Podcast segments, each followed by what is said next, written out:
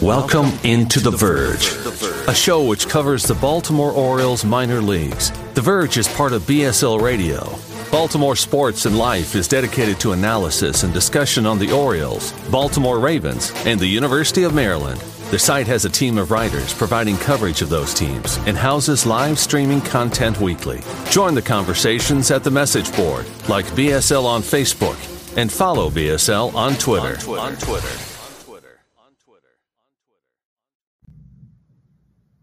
Want to make a podcast? Spotify's got a platform that lets you make one super easily, then distribute it everywhere and even earn money, all in one place for free. It's called Spotify for Podcasters, and here's how it works. Spotify for Podcasters lets you record and edit podcasts right from your phone or computer, so no matter what your setup is like, you can start creating today. Then you can distribute your podcast to Spotify and everywhere else podcasts are heard. Video podcasts are also available on Spotify. With Spotify for Podcasters, you can earn money in a variety of ways, including ads and podcast subscriptions.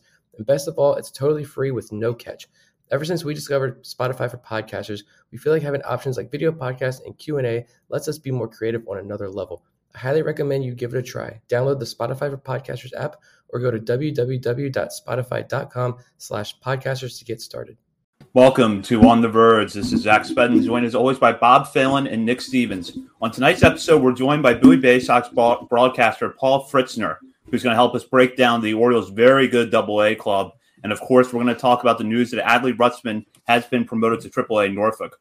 All that is coming up in a moment, but first, On the Verge is brought to you courtesy of Mercer Floor and Home Carpet One.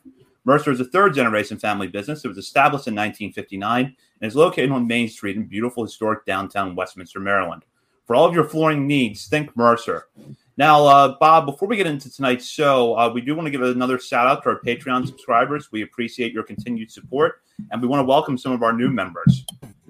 Yeah, you know, you guys keep supporting us, and it, it's really great to see. We got 12 new patrons for this week after last week, uh, starting with some random guy named Dan Spedden. No relation, I'm sure, to anybody here. Um, MJ Lipinski, Robert Phelan Sr., again, no relation. I have no idea. Tina Montag, Ben du- Duerst, I'm guessing it's pronounced. Shout out to Ben. He's good on, on Twitter, Oriole status. Adam Wolf, Elric Williams from the UK, Ryan Setry from the Talking Birdie podcast. Shout out to them. David Almquist, Brandon Stoneberg, Drew Edwards, and Alakan Salahai. So thank you guys. Really appreciate it. And feel like, you know, if you ever have any criticisms or stuff you want us to do, get at us and we'll do it. That's the yeah. benefits. Yeah, thank you very much for your support. And I'll now introduce tonight's guest. He is the broadcaster for the Bowie Bay Sox. You can hear him and Adam Pohl on the call and for the radio as well as MILB TV. He is Paul Fritschner. Paul, how are you?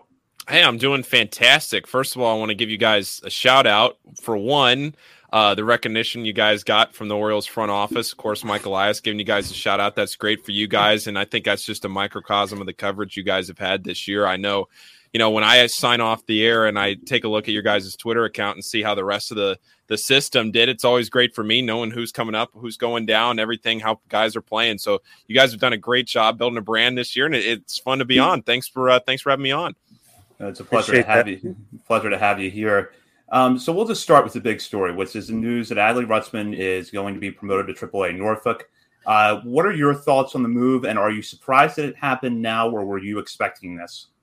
Uh, no, I'm not. I'm not surprised at all. I think we were kind of at a point in the season where it was kind of coming any day. I think we were all sort of ready for it at any time. You know, maybe if he had gone up one week later, one week sooner, it didn't really matter. I, I was I was ready for it. I was not surprised at all uh, that he goes up now. I mean, 18 home runs on the year. Defensively, he's ready. I mean, do you want to say he's major league ready defensively right now? Like maybe. I mean, his ability to block pitches, call a game, manage a game, the relationship he builds with his pitchers, all of those things combined, I mean, he has just shown a tremendous ability at the double A level uh, to do that. And, you know, he's starting to pick his average a little bit. He struggled a little bit with the average in July, but uh, had a great start to the season, especially hitting for power. The power numbers dipped a little bit through like the middle of June and the middle of July, but you know, in the last couple of weeks, he's really picked that up. Wins the Double A Northeast League's Player of the Week uh, uh, a few weeks ago. So all that combined, I, think with 48 games left in Norfolk and the way that that season's going, and then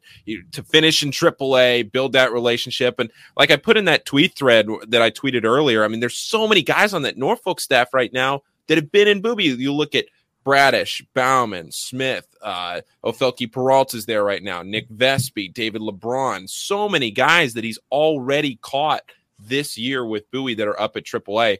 I don't think it's a shock at all that he's getting the time. Those those last about 50 games uh, down in Norfolk. Yeah, I think just one thing that I've noticed. Uh, I'm going to go off script here a little bit, but uh, for uh, Zach and Bob. But one of the things that I appreciate, especially with you and Adam calling the games, like the professionalism, of course, the excitement, uh, the, how informative all of your broadcasts are. I always walk away from a Bowie game learning so much more than what I went into the game with. Um, but I also get the sense that both of you are like legitimate, real fans of this team and of a lot of these guys. So, like, were there ever a moment, especially maybe when like Grayson's pitching to Adley Rodriguez, or sorry, Grayson's pitching to Adley Rutschman, would create a super baseball player here. Um, did you ever sit back and and just like really just like fan it up a little bit? Uh, how hard, how difficult was that for you? To just sit back like, all right, I have to call this game uh, uh, right way, and not just completely fan out all the time. Well, I think that's what makes a good broadcaster, right? Like you have to bring that professionalism to the broadcast, but at the same time, we're just a a voice of the fan, right? I mean, we're here to bring the excitement. We, we don't want to sit here and, and bore everybody. If you're tuning into a minor league baseball game, it's because you care. It's because you want to watch those guys. It's because you want to be excited about the future of the Orioles. It's because you want to be excited about the prospects in the system. And there's nowhere better for that right now than in Bowie, right? Everybody, or at least over the last few weeks, a lot of the guys have started to be promoted. Uh, but you know, especially in the beginning of the year, the pitching staff and everything like that, the future of the Orioles this year has been in Bowie.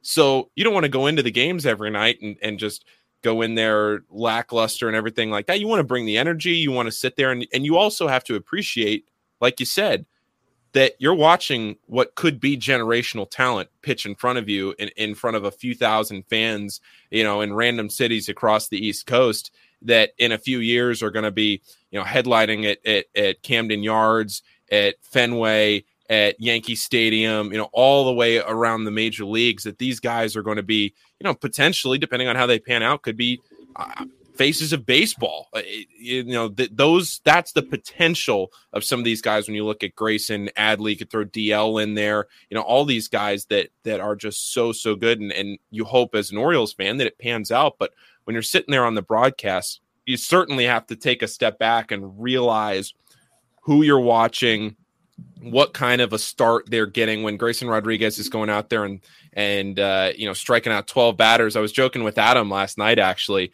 that was my one weekend off, and uh, I, I, checked in on the box score and I saw Adley uh, or Grayson had struck out 12 guys in a game, and Adam was not with me for this past Grayson start. And Adam asked me, "Well, how did he look?" You know, in person in Somerset because was, that was the first time we'd been on the road and uh, he said, I said, well, you know, I didn't see him pitch Neary. You saw that, but I have to imagine what I saw last time was just as good up this week in Somerset. He was fantastic in four and two thirds innings. So, you know, that's a long winded way to say, as a broadcaster in minor league baseball, you don't get. And now, granted, this is my first year. Adam's been around a whole lot longer than I have, right? I mean, he has way more experience with talent and calling guys like Machado, Wieters, Bundy, all those guys that he has worked with and seen through the through the minor leagues. And and for this to be my first year in affiliated baseball and to work with this kind of a team and get to know these guys as much as I can, you have to take a step back and realize what you're watching because of what the potential could be for them in a few years, right? Yeah, you're spoiled. What are you going to do after the season? I know, right? It's crazy. yeah.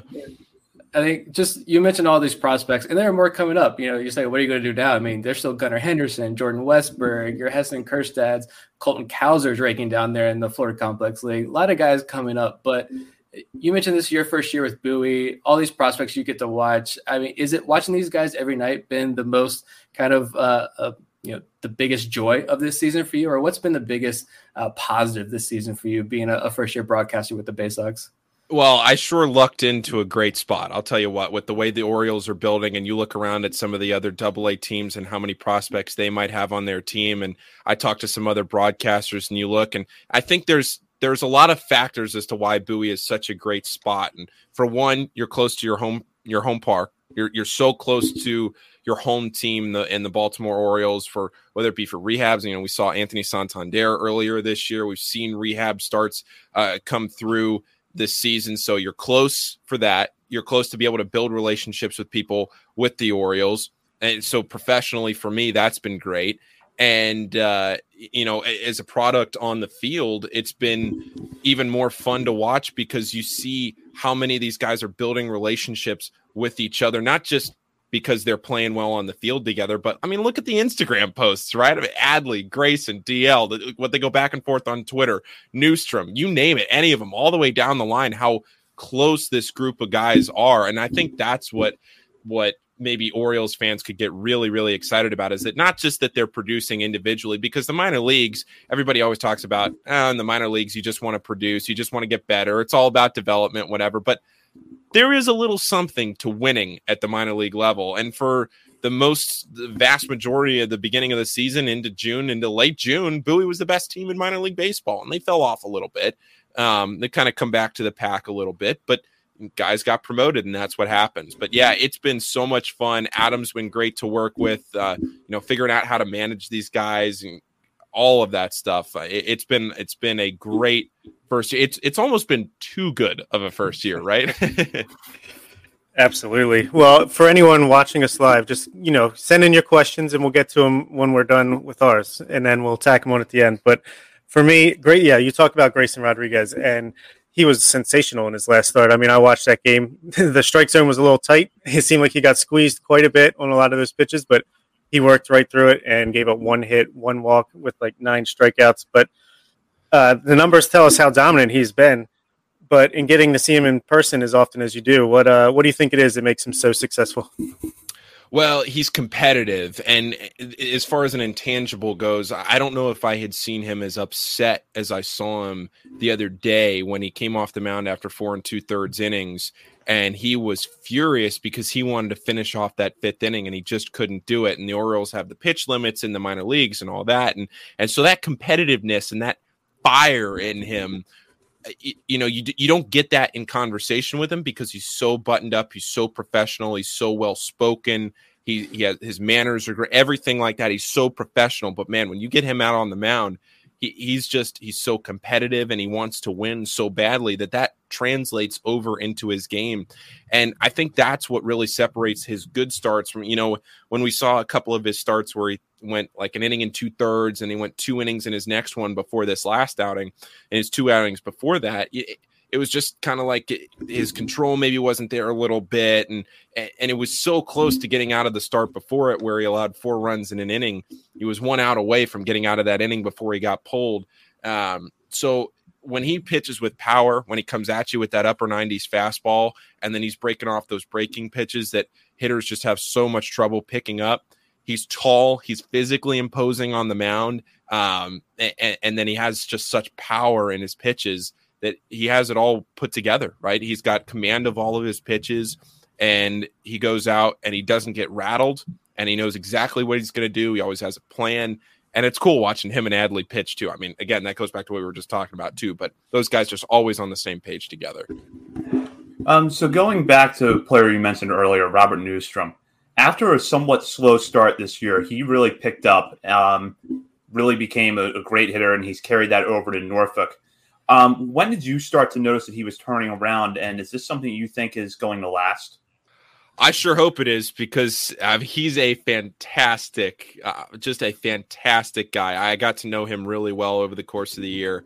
Um, he was just, he was great to work with. He was fun to watch. It didn't matter where you put him in the lineup. The beginning of the year, he was down in like the eight, seven, eight spot, and so many guys were getting on in front of him that he just had crazy chances to drive in runs. I mean, you look at his RBI total, and we would talk about it because I mean, he would be down there in the seven, eight spot, and you're thinking, okay, well, he's got four or five guys in front of him that are just always on base. So he always comes up with a guy, two guys on base and he's driving them in and he's he's hitting for power. I remember he told me uh I don't remember exactly when it was, maybe towards the end of June, um, probably a few weeks before he got called up.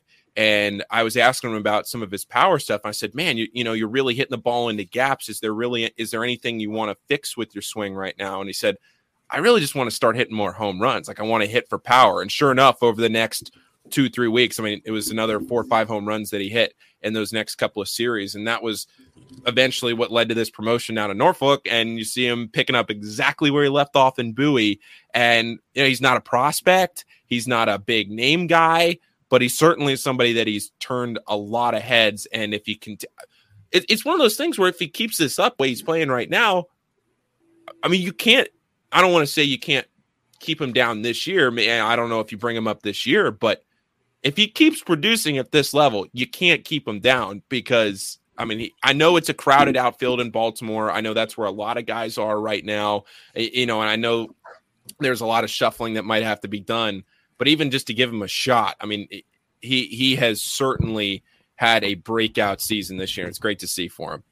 Yeah, I mean, who would you rather have, uh, Robert Neustrom right now or Yusniel Diaz, who's been struggling and hurt all season? So he's he's definitely made a name for himself, and that raw power is real.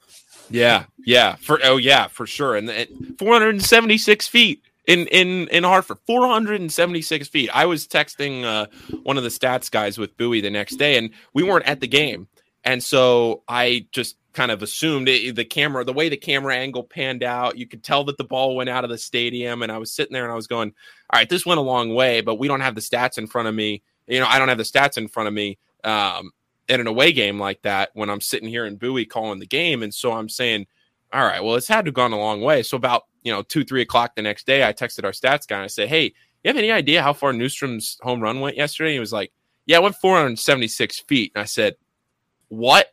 So I mean, immediately I was clipping, getting that out, and it was on Sports Center that night. So yeah, and, uh, he he certainly has the power, that's for sure. Love that, and I think he almost hit one out of in Jacksonville out of the stadium the other day too. So love to see him. It's, that's just what he does. Um, great story for sure. Uh, is there anyone that you've been able to watch this year that who would you consider your most pleasant surprise on this Bowie team this season? Um, you know, I, I guess, uh, and it's a shame he's been hurt the last couple of weeks, but Patrick Dorrian has really had a breakout year. I mean, he looked like Babe Ruth in the month of May. Um, he was, I mean, he was hitting home runs left and right, and then the power numbers kind of came back down to earth. But what he started to do, and and Adam and I talked about this a lot on the broadcast. Um, you know, Adam started noticing how he was shooting the ball the other way, and then I started looking at the stats, and I was saying, you know, the power numbers are starting to pick back up, and you realize the more and more Dorrian was hitting to the opposite field, he was starting to hit everything to the opposite field instead of what he was doing in the beginning of the year, where he was pulling everything and he was hitting all these home runs down the right field line.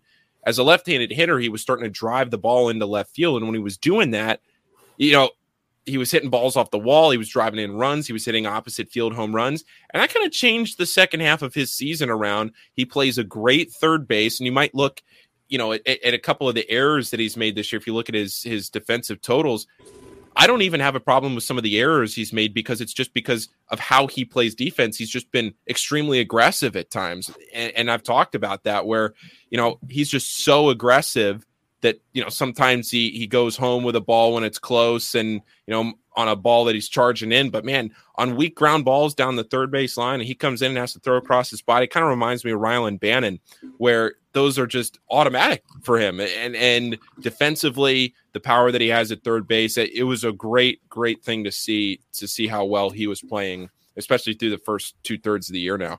Does he pass the eye test in your mind as somebody that could be successful as he moves up? I mean, you know that that's a tough question, just because you know, and that's something that I've really talked to Adam a lot about this year with you know being in the minor leagues and working in it every day and and this being my first year in minor league baseball and seeing what the you know farm directors and everybody looks for in skills that can progress. And i've heard from many you know different people talking back and forth about you know what can dorrian do? What can he do? And it, there doesn't seem to be any negative sentiment ab- about dorrian and his ability i'll put it that way. But um you know, I, I, think if he just continues hitting for power the way he is, and and defensively, if he's as good and sure as he is with the glove down at third base, um, that's going to carry his career a long way. And and what the Orioles decide to do with him, you know, I I don't know, and that's just something that experience in the minors for me, and, and getting to know this organization will probably pay off a little bit more. But uh, but yeah, I guess to answer your question, it, it's kind of along the Neustrom lines where if he keeps hitting like he is right now, it's it's going to be tough to to keep him at this level.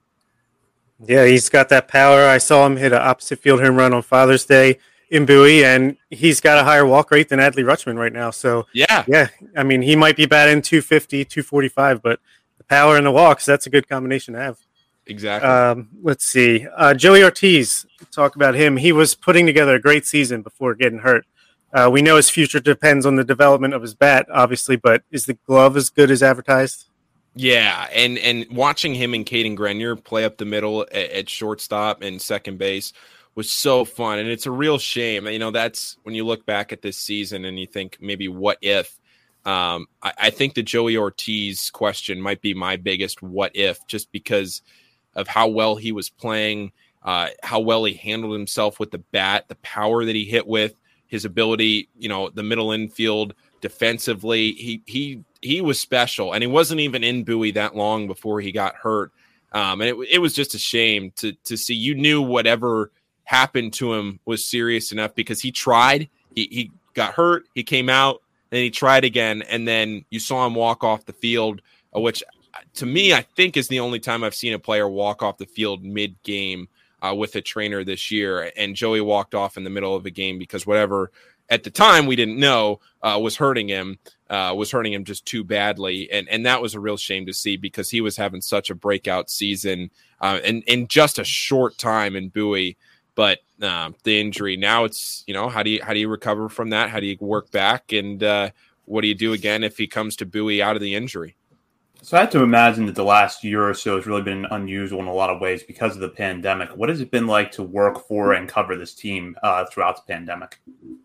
You know, that's a great question. Um, it's it's been very uh, unique. Uh, you know, it's it's been a, a very unique experience because you know, I'm still just the other day, uh, you know, on the road in Somerset, there were still guys that I would go up and be like introducing myself to that have been with us for most of the season where, you know, I have to text guys for interviews or I have to say, you know, let them know like, hey, you got to go do this or you got to go do that. But as far as, as, actually getting to know a lot of these guys it's been so unique because that's usually something as a broadcaster you do within the first homestand of the season. You introduce yourself to everybody, get to know everybody, you know, figure out everybody's personalities pretty quickly. But this year, with very, very limited access to the players, um, I mean, I, I do get to talk to them. I do get to be down and, and around them. You know, I'm vaccinated. I can wear a mask. I can be down and and around them as much as I can. But you know, I can't be like on the bus. I, I can't ride the bus to the away games. I have to drive myself. Um, so you're not building that kind of a camaraderie or anything like that. So you're you're working extra hard this year to find the stories that you can online to read as much as you can from stories that have been written about these players. Um, it's just a very unique situation that hopefully finds itself, you know, resolved in the near future next season. Um, but you make the you make the most of it, right? Like last year we didn't have baseball, so I, am not going to sit here and, and, complain about it for sure. But it's it's been uh, it's been a very unique yeah and i know i've said that now three times but it's that's the best word to describe it because in a normal year you're going down you're hanging around batting practice every day you're standing around the cage you're talking to the manager you're talking to the pitching you know and it's this year it's it's just been a lot of texting it's been a lot of phone calls it's been a lot of just trust on both sides to make sure we get stuff done and you know hopefully that doesn't have to happen into the near future but who knows yeah, I think to go off that too, I was thinking about this. You know, I saw you know CBS News coming out and doing that story uh, at uh, Paul, Prince George Stadium, and you know minor league baseball has undergone a lot of changes recently, and you know there's lots of discussion about you know player pay, which you know, we could do a whole talk about this every single day. I get that, but from Bowie's perspective, you being here, I know 2020 was just a disaster for every minor league club. You guys rely on ticket sales and fans coming in and spending money to keep operations going. But for from the Bowie Bay Sox perspective, uh, how has this year been? I mean, are things looking up? Are things back to semi-normal, or you know, is it still kind of kind of rough sledding for a lot of minor league teams? Well, I think uh, I think to answer the question, the Bay Sox rely a lot on group sales. And what's the one thing you can't do right now in COVID? You can't have groups. And and now there have been groups coming out, you know, as things have been relaxed. But I'm just meaning, you know, from the beginning of the year and the off season, you plan on big groups. That's what you spend your off season doing a lot, you know, selling group sale, all that stuff. And and certainly over the last, you know, month or two as things have opened up, the groups have started to come back out. But uh, you know, what what I have noticed this year, and, and Adam and I have talked about this um, you know, a lot with with the way that sales and everything have gone is that the individual ticket sales are up this year and the baseball IQ of the fans in Bowie, you feel like everybody is coming to watch the games because they want to watch, you know, in minor league baseball, you talk about the promotions, you talk about the bobbleheads, you talk about the, you know, in between innings, the, the national anthem brings a whole group, you know, all that stuff. But this year in Bowie, the baseball fans that want to come out and watch a game. It, they're baseball crowds. Adam uses that term a lot. That they're baseball crowds that want to come out and watch these games because of how good this team is. And you're also able to watch the future of the Orioles for pretty cheap and and it's affordable. And when you ask about things being back to normal, you know, I, I know in that CBS story that they did about it, they talked about how there's there are teams in minor league baseball, and and I don't think anybody is exempted from this. There are teams in minor league baseball that are going to take years and years to come back from this and and some may never fully financially recover from the damage that was done last year. I mean, you look, Bowie did not have a public event from the end of the 2019 season when Bowie played Trenton in the 2019 championship series until opening day of this year. That was the only I mean, there were no, that was the first public event of the entire pandemic from the end of the 2019 season to the beginning of the 2021 season. You've seen some other some other stadiums in different places have, you know, they did. I mean, I in in Cincinnati there was a minor league stadium in in northern Kentucky that did uh, you know, a petting zoo.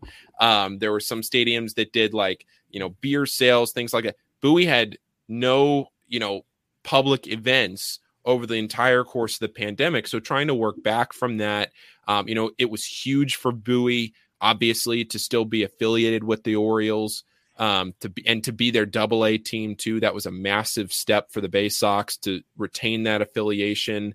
Um, and I think what has helped the most this year, again, is just the quality of play. Like looking at Grayson Rodriguez starts and the crowd that he brings out, and Adley Rutschman and all of these guys that have been able to sell tickets for the Bay Sox just because of how high quality this team has been. It's definitely helped, uh, you know, bring Bowie back from where they were last year. Gas them up.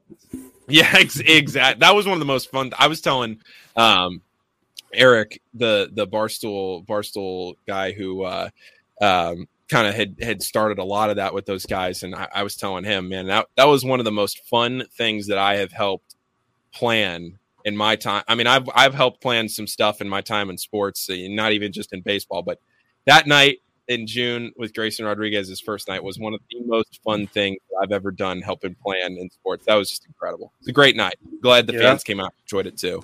That was so cool to follow on Twitter even.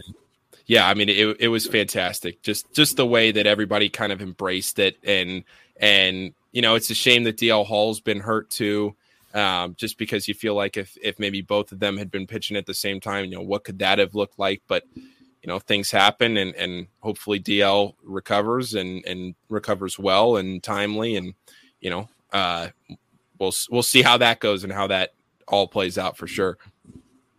Talking about pitching, um, and pitching coach you guys had down there in Bowie, Justin Ramsey.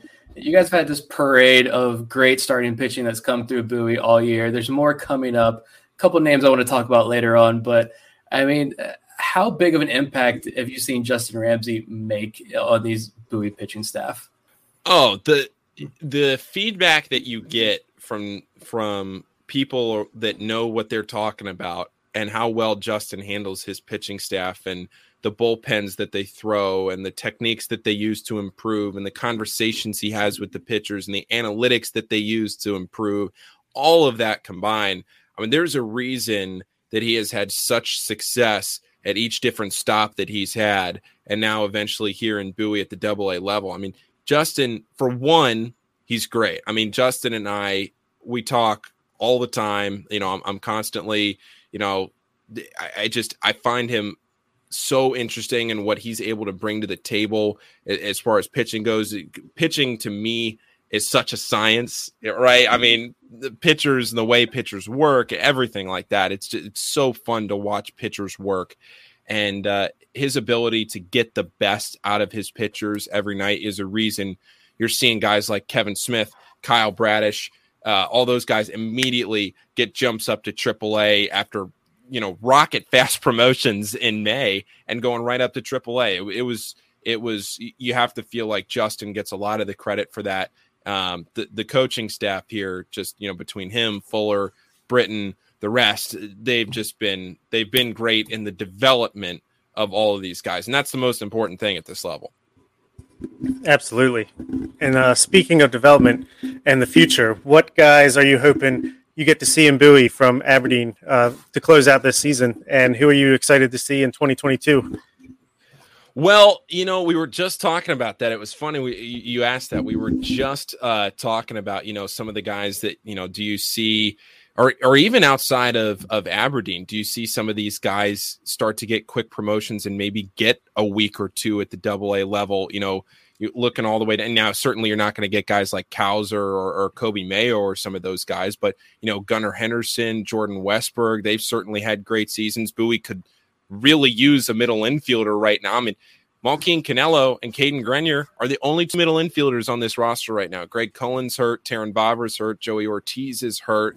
Know, Bowie's middle infield, if Grenier or Canelo gets hurt, uh, they could slot somebody in but those are the two middle infielders right now. So you look at, you know, like either of those guys to, to be able to uh, to come in to Bowie maybe by the end of the year. And, you know, those are certainly the two biggest names. Um, you know, the, Jordan Westburg, of course, has been phenomenal. Um, and, and, you know, I know those, it's maybe a cop out answer, but for the promotional level of the of the organization and the and the fast promotions that we've seen this year, you know, wh- why not? Why not give them a, a, a couple of weeks? Um, and there's only six series left in the minor league season, right? Including this week, there's only six series left. That's how fast it's gone. And four of the last six weeks for Bowie are at home, so it'd be fun to to get to watch maybe a couple of those guys play at home. So one guy that's flown under the radar a little bit is Felix Bautista, but we've certainly noticed him lately. And there's really two parts to this question, which is first off, can you verify the height weight listing, which is on MILB.com It's 6'5", 190. Uh, the three of us have had doubts about that. And then looking at his performance, um, do you see him as a future bullpen piece as he moves up? And do the walks concern you a little bit? Okay, so if there was like a president of the Felix Bautista fan club, you know, I don't know if I'm nominating myself for that. You know, I don't know if that's my role or what, but go for it. I mean, he only allowed one earned run in his time in Bowie right now. I mean, it, it, in, in up to now, he has allowed one earned run, right? I mean, he has just been phenomenal. He has been a lockdown guy out of the bullpen, but more importantly, Zach, to your question, I was looking at that when I was putting the roster together and I saw him come out of the bullpen for the first time. And I looked over at Adam, and I think I said this on the air. I said, Adam, I would be willing to bet my life's worth on the fact that this man is not 6'5, 190 pounds. I said, 6'5, 190 pounds is like an inch taller than me and a few more, you know, quarter pounders more than me. I said, that's one of the biggest baseball players I have ever seen in my life. And so one day I was walking down by the field. I had to, you know, get something down from there, and and the guys were throwing outside, and Almengo was throwing with Bautista, and Bautista was on the far side of the field. And I asked Almengo, I said, "Yo, he's not 6'5, 190, right? And Almingo looked at Felix and he goes, Hey, yeah, how big are you? And Felix looks back and he goes, uh, 6'7, 270. And I go, yeah, that's about right. I go, that is what I'm listing on the roster. And I was talking to Nick Vespi about it too. And I, he goes, yeah, man, we were all laughing about that because there is just no way. I mean, I mean, and, and that is, it's so funny because I mean, he's physically massive and he has an upper 90s fastball and he is just so overpowering. And the funny thing is, sometimes he'll make the game interesting. You know, the other day he had runners on the corners, but he got out of it. And he just seems to always, no matter what happens, he just always seems to get out of the jam. And uh, he, he was my guy uh, that I think Orioles fans Orioles system really needs to start talking about and taking a look at. Um, and in his time now with Bowie, he has just been great, and I can't wait uh, to see what he does moving forward because he's just been he has been something special. And I I really haven't seen too much hype or chatter or anything about him, and he's just quietly put up an ERA that. I mean, in however many innings he's thrown, he's allowed one earned run. So you know, the ERA starts with a zero you can work with that. yeah, I mean, I just picked up on his season he was having a few weeks ago after he struck out the side in like two consecutive games. He's given up no, two hits in 13.1 innings for the you guys. Uh, it's crazy, man. I hope it's he gets ridiculous. a shot. yeah, it is. Yeah, I think I remember when we were at Bowie the other week. I remember he was warming up the right fielder and looking out from the press box and thinking like that. I could still tell from the press box that is a very large human being, the uh, big so fella. I can. that's how I always introduced him. I yeah. can only imagine what it's like to stand in a batter's box against him when he's throwing 9900 miles an hour. Uh, but yeah, he, I, he might have been 6'5", 190 when he was signed at 16 years old. Um, so I want to talk about another pitcher though on the roster, Drew Rom, a new guy. Have you had the chance to meet with him and talk with him? And, and if so, what are your impressions of him? Maybe as a person as well. Any conversation you had with him, just because it seems like he had such a dominant season in Aberdeen, and he's really dominated since the Orioles drafted him. But he's very quietly, just really flying under the radar. And that transition to Double A seems pretty smooth. And so I was just wondering what your impressions of him were. Yeah, I met Drew down uh, right before, or I guess it was right after his first start, um, the day after his first start in Richmond. Uh, funny story about Drew um, that I told on the air the other day during his start. Uh, so Drew was drafted out of high school, Highlands High School in Northern Kentucky. Um, I work a lot with Highlands High School, um, not directly with them, but I do a lot of high school broadcasting in the Cincinnati area because that's where I live in the off season. And uh, so his senior year of high school in 2018, uh, the Cincinnati Reds hosted a high school showcase uh, for you know local high schools, bigger high school programs. And Highlands has a very very good. Uh, he may have won the state championship his senior. I know he won the region his senior year. I don't remember if he if if they if the if Highlands won the state championship. But either way, um, Highlands was a part of that showcase series at Great American Ballpark and I was asked to be the public address announcer that day for the game. And so little did I know at the time that Highland's starting pitcher in that game was Drew Rom. So the other day when I met him, I went up to him and I was like, obviously, dude, like we never we had not met. I I was like, I've seen you pitch multiple times before in high school.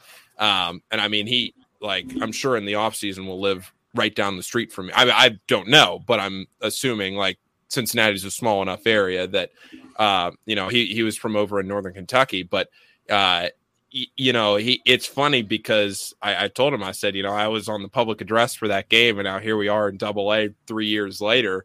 Uh, it's a small world. Baseball's a small world, and uh, so that was that's kind of a fun story. So I've been getting texts and and you know tweets and everything all year of people from Cincinnati reaching out, being like, "Hey, when's when's Drew coming up to Double A? When's when are you going to call Drew's games? When's he coming up to Double A?" And I was like, "Well, you know, I don't know, but he's having a great year in Aberdeen, and now all of a sudden he comes up to uh, he comes up to Bowie, and you know he's eight zero oh in Aberdeen." And he comes up to Bowie, gets a win in his first start, nine and zero oh on the year, uh, and and so he's he is just he's another one of those guys um, that you look at that they get the promotion and they just pick right up where they left off in Aberdeen. And Bowie's kind of become the Aberdeen Ironbirds here in the last few weeks. And he's just another in the long line of them this year that have had a lot of success double A level. I'm sure you can relate by both being huge Cincinnati Bearcat fans, right? Oh my god, Bob! Um, oh, I, you know, I was gonna, I was gonna wear my Xavier shirt. I don't know where it was. I th- I figured I'd put something plain on, but yeah. Oh my god, no, very much not a Cincinnati Bearcats fan. Oh darn, know? I got that back. It's my bad. now I know you're a big Ofelky Peralta fan, and obviously he got his first win in AAA this past week. But what is it about his game and his story that makes you such a big fan of his? Well, this is something that Adam and I had talked about a lot. When, you know, I, I, like looking at players that maybe have struggled in the beginning part of their career. You know, you look at, at Blaine Knight and some of the adjustments that Blaine Knight has made now to have such a successful year. You might look at Blaine Knight's record in in you know his minor league career and you might say oh my goodness but then you look at what he's doing in double a and he's completely kind of changed his professional career around. And it's sort of the same thing with ofelky peralta right where he gets signed so young um, he's a latin talent he gets signed so young and then he comes in and he kind of struggles a little bit through his time in frederick and maybe a little bit's a bit of a, an understatement but he struggles. Um, and then he comes to double a and and he's playing at the double A level. Well, now he's playing at the triple A level, but he's he's playing now with players that are his age instead of being the 18, 19, 20 year old always playing against some tougher competition. He's playing with guys that are his age as he's progressed along. And you know, that's it's shown this year that he's he's made so many improvements and a lot of his ERA this year came from two or three bad outings. You know, I, I would always call it when when good Ofelky was on the mound, we would have good Ofelky that day. And when good Ofelky was on the mound, uh, he was going out there, he was commanding his pitches, his fastball. He has a really live arm. His fastball, you know, was mid to upper 90s. Um, so, you know, when he had it rolling, he could motor through a lineup, not issue a lot of walks. Now, there would be outings where, you know, he got hit around a little bit, maybe walk a few batters and and his outings wouldn't last very long. You know, he didn't even get out of one inning a couple of times. Um, and, and you'll have that.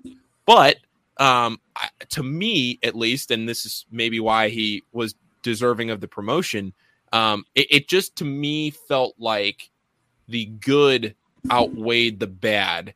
And if he could just keep building on so many of those good performances that he had in double A, that he could be a very successful pitcher. And it was fun to watch. I, I just I thought he was a fun pitcher to watch.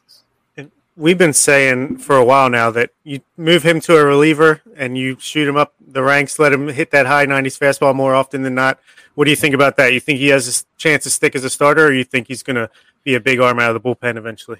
Well, you look at some of the starters that Bowie's or that the that the Orioles are really trying to build around right now, and and you know the DL Hall injury may set him back. We're not really sure about his timeline, but you look at Grayson Rodriguez, Baumann. Of course, you have John Means already up there, uh, Bradish, Smith, all these guys that you are targeting as starters. You know, does Ofelky fit into that? Know, I guess that depends on his results, but certainly there is a spot for him if he can throw that fastball the way he's been throwing it with the spin rate and everything like that.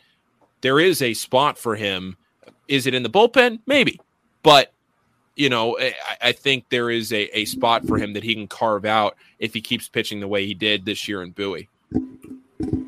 So you just mentioned him a minute ago, so I wanted to ask about him, Blaine Knight. Uh, that was a guy that I think a lot of people had written off a little bit after the 2019 season, but he's certainly been one of the you know biggest surprises I think of 2021 with the success he's had.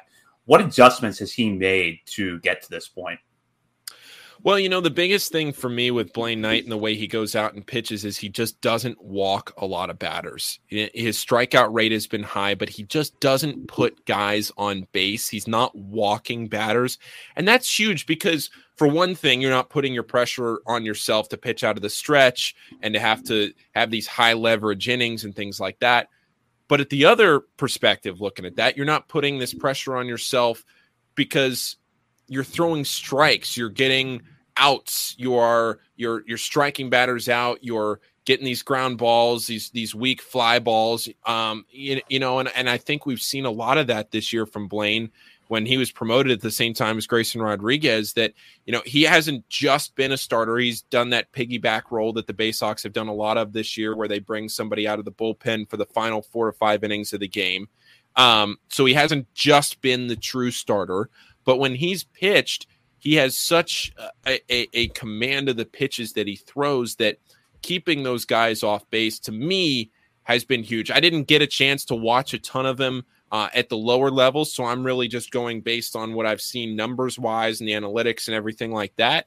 Um, but as far as all that that changes, you know, he's been able to boost up his record this year, get some more wins, if only because he's really shown an ability at the Double A level um, to keep those base runners to a to a relative minimum. I think. I want to ask about one more Bowie pitcher, and then I want I want to ask about two other guys. It's not on our outline, but I want to give you a chance to uh, come back at Bob for his Cincinnati comment there. Uh, but Cody Sedlock, he's been hot over the last few starts. He's working really deep into games, five six innings. Fantastic job of limiting the walks. I know that was a big issue at the beginning of the year, and now he's just not walking guys former first round pick, top prospect that really has kind of fallen off the radar. I don't think he's on any top prospect list, and take those for what you will. But I think a lot of Orioles fans had kind of moved on from Cody Sedlock, and now he's one of the more exciting pitchers uh, down there in the upper minor leagues. Should Orioles fans be excited about Cody Sedlock again? Well, you know, I, I think if he's pitching the way he has over the last three to four starts, that's what the Orioles really want out of him, right? I mean, his last few starts, if I look it up here, his last few starts have been great. And and the way he's been able to pitch in those starts too and again it, it kind of goes back to what i was just talking about where he's he's settled down more he's been able to get out of jams. And you know if you look back in those last few starts he's walked one batter no batters one batter one batter no batters you know so he, he's not walking. If you go back into june you know you see four walks three walks three walks you know all these walks in, in April, four or uh, sorry May, you know four walks, three walks, two walks. He's not walking guys, and the average is down in the month of August so far. In a couple of starts, batters hitting 217 against him. His WHIP's 0.94. So those are all numbers that are really encouraging for him. And because he's not walking guys, he's keeping that pitch count lower so he's able to go longer in outings. His last two outings have been his longest outings of the year: six innings on mm-hmm. August first, then five and two thirds on the seventh. So if that Cody Sedlock starts showing up and, and and pitching that way and building on that here over the next few weeks. I mean, you know, I have no idea. Does he go up to Norfolk and get a couple of starts to finish the year? I don't know.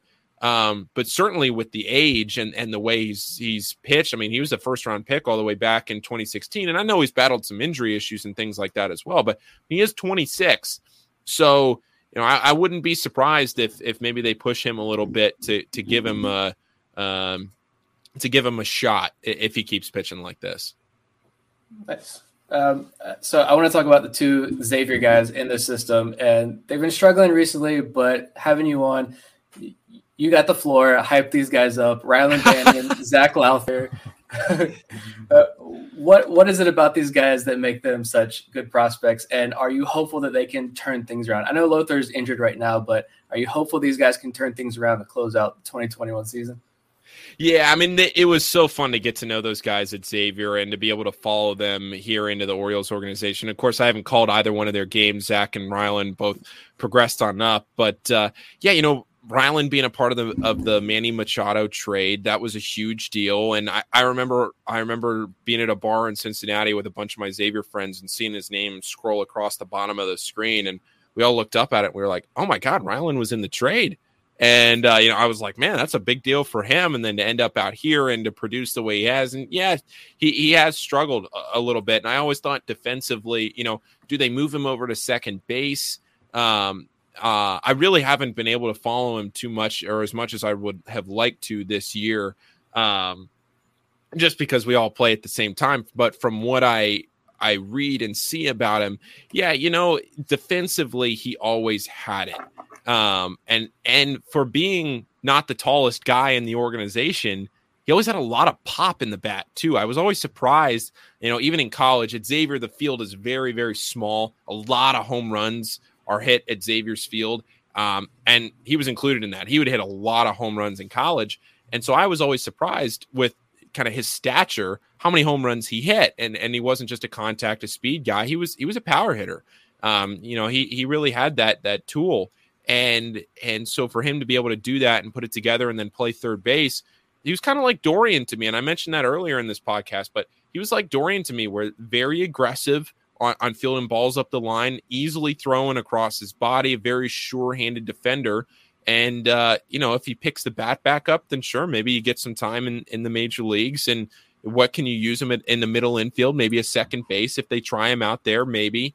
Um, and, and then Lowther, yeah, I mean, it I mean, he struck out Shohei Ohtani, right? So that has to count for something. Um, but uh, yeah, you know, I, I, was at his major league debut totally by chance, completely by chance. I just uh, just figured that was one of the only Oriole games I could get to this year because it was right before the Bowie season started, and the night before uh, I got the news that he was getting called up. So totally by chance. Um, but that was cool to see. Uh, uh, you know, really cool. Xavier hasn't had a ton of major league, a few here and there, um, but hasn't had a ton of major league talent. Um, so cool to see him get up there and get into the system, and you know, wishing the best for him to to come back. But he was just another one of those guys, high spin rate guy, doesn't have the overpowering fastball, um, but he locates his pitches really well, and he was just another left-hander that kind of fit that mold and you were hoping a guy like him could stick and fit and now the question is just what does he do coming back from the injury and and you hope that it kind of does stick a little bit more and and he's able to regain a little bit more of that confidence and composure that you've seen. It, again it's it's like the good with him outweigh vastly outweighs the bad.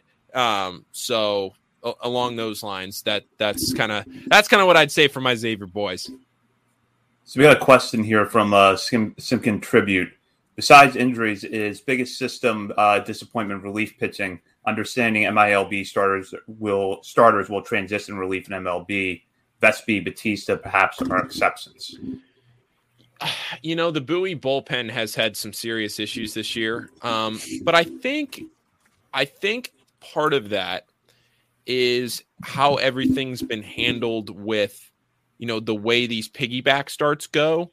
So you know you might look at a result of a game and you might say um you know oh my gosh the bullpen came in and, and blew it again or whatever. But to me the you know watching these guys every day you might see the starter throw four to five innings and then the bullpen comes in but it's really just the piggyback starter who's meant to go out there and throw their four innings. And they're going to have a longer leash than maybe a true bullpen reliever who goes out and maybe just throws one inning or, or two innings might have. But, you know, I will say, give credit to guys like Tim Naughton, who had a well over 15 ERA in the month of June.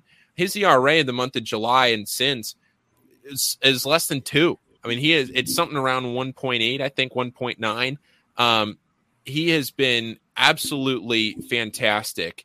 Uh, and, and guys like him um, you know, I, I think it's good to see some production here in the second half of the season from the Bowie bullpen, um, just because you know you look at you look at other guys like Klimek and all of them. Each one of them has had their good spurts of the season. It's just a, a matter of putting it all together. Um, but I, I don't think the bullpen issues necessarily are something to really wave a huge red flag at. There may, may be a concern, but just the way that the pitching is handled now in the minor leagues, it's so different because it's so concerned about development.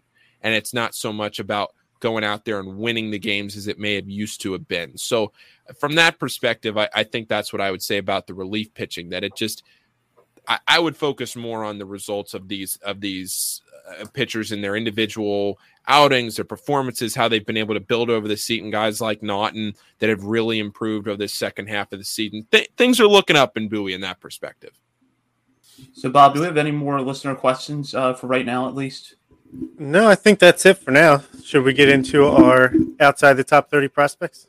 Yeah, let's uh, move on to that. And um, Bob, Nick, and I, and I don't know that this was necessarily intentional, but none of us have a player from Bowie that we're going to profile. so Paul is going to start us off this week and talk about you know a player or players at Bowie that he thinks are flying under the radar that we should pay closer attention to. Well, I was gonna pick Felix Bautista, but we already talked a lot about Felix Bautista. So let's see, who can I go with that's maybe a little under the radar that is playing? You know who I will say? I got to give a shout out to Cadyn Grenier. And you look at his offense and you see his strikeout total, and it's eye popping. And that's something he has to work on. But his ability to, I mean, he's a major league ready defensive shortstop right now. He does stuff in the field defensively that just makes crazy plays look easy. And I know that's a cliche in broadcasting that gets overused, but Grenier's ability at shortstop is something really, really special. And I talked to him about it, and he goes, "Man, I just I just practice those kinds of plays so often that it's just second nature to me. So it's good to see from from Cadyn. And and you know, if he cuts down on that strikeout total, um, then that's a potential you know middle infield guy that you could look at going forward. So that's my pick. All right. Well, I'm going to go a little bit lower in the system, all the way to the FCL. Talking about another pitcher, uh, it's kind of like Jean Pinto, who's impressed of, of late. Raul Rangel, or Rang, I don't know how you pronounce his last name. I'm sorry. Uh, he's 18 years old, listed at 6'3", 150. So he's definitely got room to grow into that frame there. But he's 0 1 with a 2.45 ERA on the season over 22 innings. He's only given up uh, 20 hits, six walks, and he's got 29 strikeouts. And he's kind of at a position where Pinto was before he got called up to Delmarva, where I'm hoping he gets the call to full season ball and can we can get a better look at what he's got, what his stuff that he's dealing with, because the numbers are there. And if he's anything like Jean Pinto, then we will be very excited by what we see because I'm still in love with Jean Pinto. Yeah, so my pick this week is Brandon Young. And if you've heard us talk about the undrafted free agent class from 2020, you've probably heard us mention Young's name. Very good at Delmarva, was promoted to Aberdeen last month. Really struggled in his first outing, but his last two outings have been better. Now, he pitched Sunday and the outing was suspended because of rain. So he only got two innings in, but in those two innings, three strikeouts, one hit, no runs, and perhaps most importantly, one walk. After walking three batters in two and two thirds in his first start at Aberdeen, he's had one uh, walk in each of his last two outings, both of which have been starts. So I think if he keeps the walk numbers down, we're going to see him repeat what he did at Delmarva at Aberdeen for the rest of the way. Yeah, watching Brandon Young was awesome, and I like what Sam Jelinek, the broadcaster over for the Delmarva Shorebirds, said that in Young's last outing at Aberdeen was probably his worst statistical outing of the year. But he had talked to Brandon after the start and said that this was one of he actually felt that's the best he had felt all season. Uh, so you love to hear that. Uh, I'm going with a guy who I hope to see in Bowie very soon, and that's another catcher. I know Bowie needs a, needs another catcher there. Uh, Maverick Handley down at Aberdeen. Um, he's healthy. He was on the IL for about a week there, but he's healthy now. Over his last four games, he's five for 12 with a home run, seven RBIs, uh, four walks, just five strikeouts. He's hitting 417. He got a stolen base. I think he has 12 stolen bases on the year. Anyone who listens to this show regularly knows I love Maverick Handley. I think him and Adley Rutschman can be a great one two combo in the major leagues. So it's great to see him back healthy and uh, hitting the ball well. It's the offense that we had a lot of questions about, and he's uh, answering a lot of those questions so far. Um, but I don't know if you guys had anything else uh, for Paul before we go, but I have one more thing, and I want to ask: uh, Can you describe Adam Pohl in just one word? Is that possible? No, absolutely not. I am not sure. I'm not sure. We've been on here for about an hour. Uh, I'm not sure if I could describe Adam Pohl in an hour. Um, but, but no, I, you know, Adam, just just as a as a note on Adam, I mean, Adam has been a tremendous help to me. His ability to weave stories into a broadcast, uh, his ability to you know talk about the players. I mean, he has such a wealth of knowledge about the organization and the system because he's been around with the keys and with the base. I mean, he has been with the Orioles for so long. The references he can bring up to past prospects and draft picks and and everything like that, I, I think is such an asset to the minor league broadcasts here in Bowie. I know I have learned a ton from him and, and his ability to, uh, like I said, tell stories. Then when the game's eight to three on a Sunday afternoon and it's 90 degrees out, and you know, and it's the seventh inning to to keep the games interesting and to do anything like that. I Adam has been a absolutely massive help for me. I, I feel like he's made me a better broadcaster. He's a fantastic guy to get to know. I know he loves tweeting back and forth with everybody, um, but he's he's somebody that the Orioles system is really lucky to have in their system because he cares about the Orioles so much. He grew up an Orioles fan.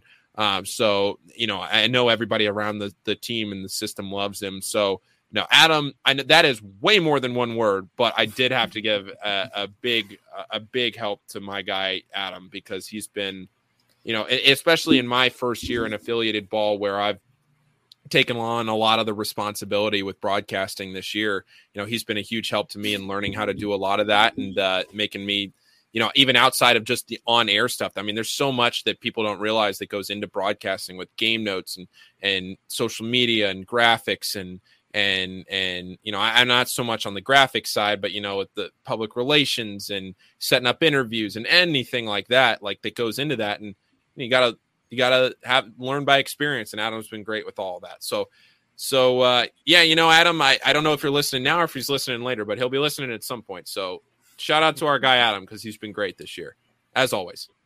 Yeah, Paul, we really enjoy the work that you and Adam do. Can you tell our listeners where they can uh, follow you on Twitter and where they can listen to you and Adam call Baysox games? Sure, yeah. So, so my Twitter, if you're looking down here, it's just my my name right here, Paul Fritschner. It's all one word. The great thing about being one of the only Fritschners in the world is that the usernames are always available. Uh, so Paul Fritschner on there, and then um, yeah, I uh, you can watch the games on MILB TV when we're home, um, or you can watch them anywhere. But if you want to listen to us, you can watch them when they're home. And then um, there's a link online. If you just go to baysox.com, there's a listen live link under the team tab. Or every game we've also started doing this year to make it more accessible to people. We've started putting them on uh, Twitter, Facebook, and on our new Baysox YouTube page. So anywhere on there that you want to listen to the games, if you just check in for a second, leave us a comment. It's been great this year, getting a lot of people commenting in that they're listening. Um, it's been it's been a fantastic first year in this organization, getting to know everybody, interact with everybody on Twitter. That's that's why I do this. I love interacting with the fans. It's great. So I appreciate you guys having me on. This has been a lot of fun. Absolutely. You're in running for rookie of the year. That's perfect. Great. I love it. Well, thank you, Paul, so much for joining us tonight. Uh, we will be back next week, and we're actually going to be taking a deep dive into the Florida Complex League when Eric Garfield joins us. So we're looking forward to that show. Uh, we appreciate Paul's appearance tonight. And for Nick Stevens and Elvin, uh, make sure to check out BaltimoreSportsAndLife.com for all the latest articles there, including Bob's latest three up, three down, and down the farm pieces. Join the message board um, and join the discussion on the Ravens, Orioles, and other sports. And be sure to follow us on Twitter, Cincinnati Bearcats, BSL on the Verge. For uh, Bob Phelan and Nick Stevens, this is Zach Spedden. You've been listening to On the Verge. At Grainger, we're for the ones who specialize in saving the day, and for the ones who've mastered the art of keeping business moving. We offer industrial grade supplies for every industry, with same day pickup and next day delivery on most orders, all backed by real people ready to help so you can get the right answers and products right when you need them. Call, clickgrainger.com, or just stop by. Grainger, for the ones who get it done.